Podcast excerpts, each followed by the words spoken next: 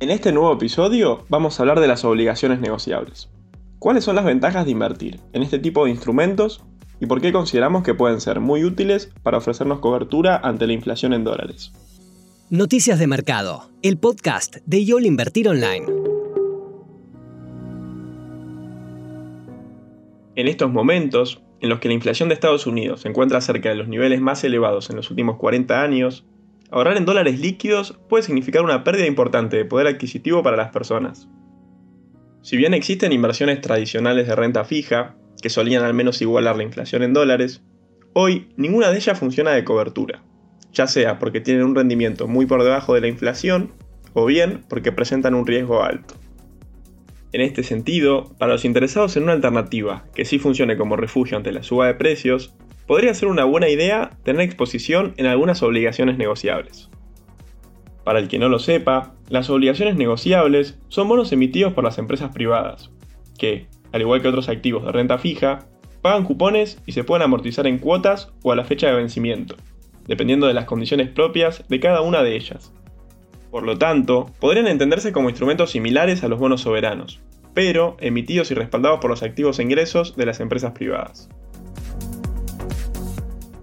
Antes de empezar a sugerir algunas ONs que consideramos que podrían tener un buen rendimiento en los próximos meses, primero debemos explicar un poco más en detalle cuál es la situación actual de la economía norteamericana.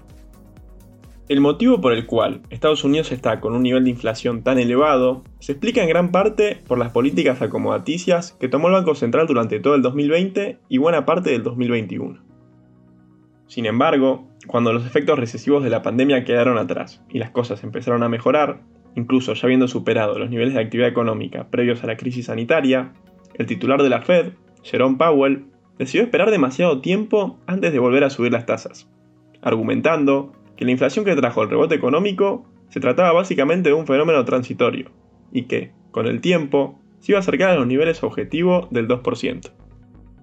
No obstante, a pesar de las previsiones alentadoras de la Fed, las cosas no salieron como estaba previsto y la aparición de otros factores, como la contundente suba de los precios del combustible a nivel mundial, debido al conflicto bélico entre Rusia y Ucrania, terminaron impulsando la inflación aún más. Tras esta serie de acontecimientos que terminaron impulsando al alza la suba de precios en todo el mundo, la Reserva Federal de Estados Unidos no ha tenido más remedio que empezar a tomar una política monetaria más agresiva. Una vez que la Fed comenzó a tomarse más en serio el asunto y empezó a subir las tasas, esto ha tenido consecuencias en los mercados financieros a nivel mundial que, tras subir de forma contundente en 2020 y 2021, ahora las cosas han cambiado y los mercados han corregido una buena parte de sus ganancias.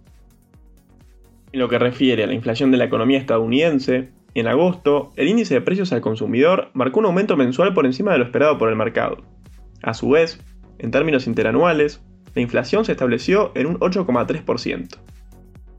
En esa línea, hay que tener en cuenta que el objetivo de inflación a largo plazo de la Fed es de un 2% anual, por lo que, a pesar de haber bajado desde su pico del año en junio, la inflación en Estados Unidos aún se encuentra muy por encima de esa meta. Además, también hay que tener en cuenta que, según las propias estimaciones del Banco Central estadounidense, la inflación del 2022 se ubicará en torno al 5,4%, y recién se acercará a los niveles del 2,5% anual para fines de 2023. Ahora bien, sabiendo que la inflación seguirá siendo un problema por un tiempo, ¿qué alternativas de inversión nos pueden ayudar a protegernos de esta pérdida de poder adquisitivo en dólares? Ante este panorama desafiante, desde el equipo de research de YOL Invertir Online, consideramos que las obligaciones negociables de empresas argentinas ofrecen retornos que superan estas estimaciones, siendo así un buen resguardo de valor contra este fenómeno. Para los inversores que cuenten con un perfil conservador moderado, priorizamos las ONs emitidas por empresas sólidas en su rubro, que ofrezcan retornos similares a la inflación de Estados Unidos y con un riesgo relativamente bajo. Bajo esta premisa, se sugiere incorporar las ONs de Pampa Energía, Capex y Telecom, con una tira estimada en promedio del 7,8% en dólares.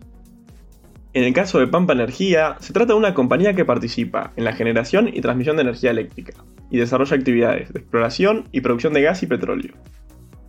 En este sentido, destacamos la mayor producción, consecuencia de inversiones y nuevos pozos que se encuentran operativos, lo cual le permitió generar un incremento en ventas de un 34% interanual. La obligación negociable en cuestión es la MCG 9O, Su vencimiento será en 2026 y paga cupones de manera semestral a una tasa anual del 9,5%. En relación a su tasa interna de retorno, en estos momentos se encuentra en un 6,3% en dólares. En cuanto a CAPEX, es una empresa que se dedica al rubro energético en las provincias patagónicas del país, con un negocio diversificado en energía eléctrica, térmica y renovable, con una importante explotación de hidrocarburos. Instrumento, cuyo ticker es CAC2O, vence en 2024 y paga cupones de manera semestral a una tasa anual del 6,87%. A la vez, en estos momentos, ofrece una TIR del 8% en dólares. Por último, en el caso de Telecom, es una de las principales empresas de telecomunicaciones con más de 28 millones de usuarios. Por un lado, sus ratios de solvencia lucen lógicos y presentan baja volatilidad, lo cual se presenta como uno de los aspectos más positivos a la hora de afrontar pagos de deuda. La obligación negociable que ofrece esta compañía es la TLC 5O, que vence en 2025 y paga cupones de manera semestral a una tasa anual del 8,5%. En relación a su TIR, esta se encuentra actualmente en un 8,3% en dólares. Para los oyentes que quieran saber más alternativas de inversión de cara a los próximos meses y quieran invertir en otras carteras de obligaciones negociables, recomendamos que vean nuestro último reporte especial sobre este tema, que se encuentra disponible en la página web en la sección de Research. Así terminamos este tip de inversión de YOL Invertir Online. Recuerden compartir el episodio si les gustó y les sirvió, y sigan atentos en Spotify para no perderse ningún contenido. Nos encontramos el próximo martes. Te esperamos en la próxima edición de Noticias de Mercado, el podcast de YOL Invertir Online. Para más información visita nuestro sitio www.invertironline.com y encontrarnos en nuestras redes sociales.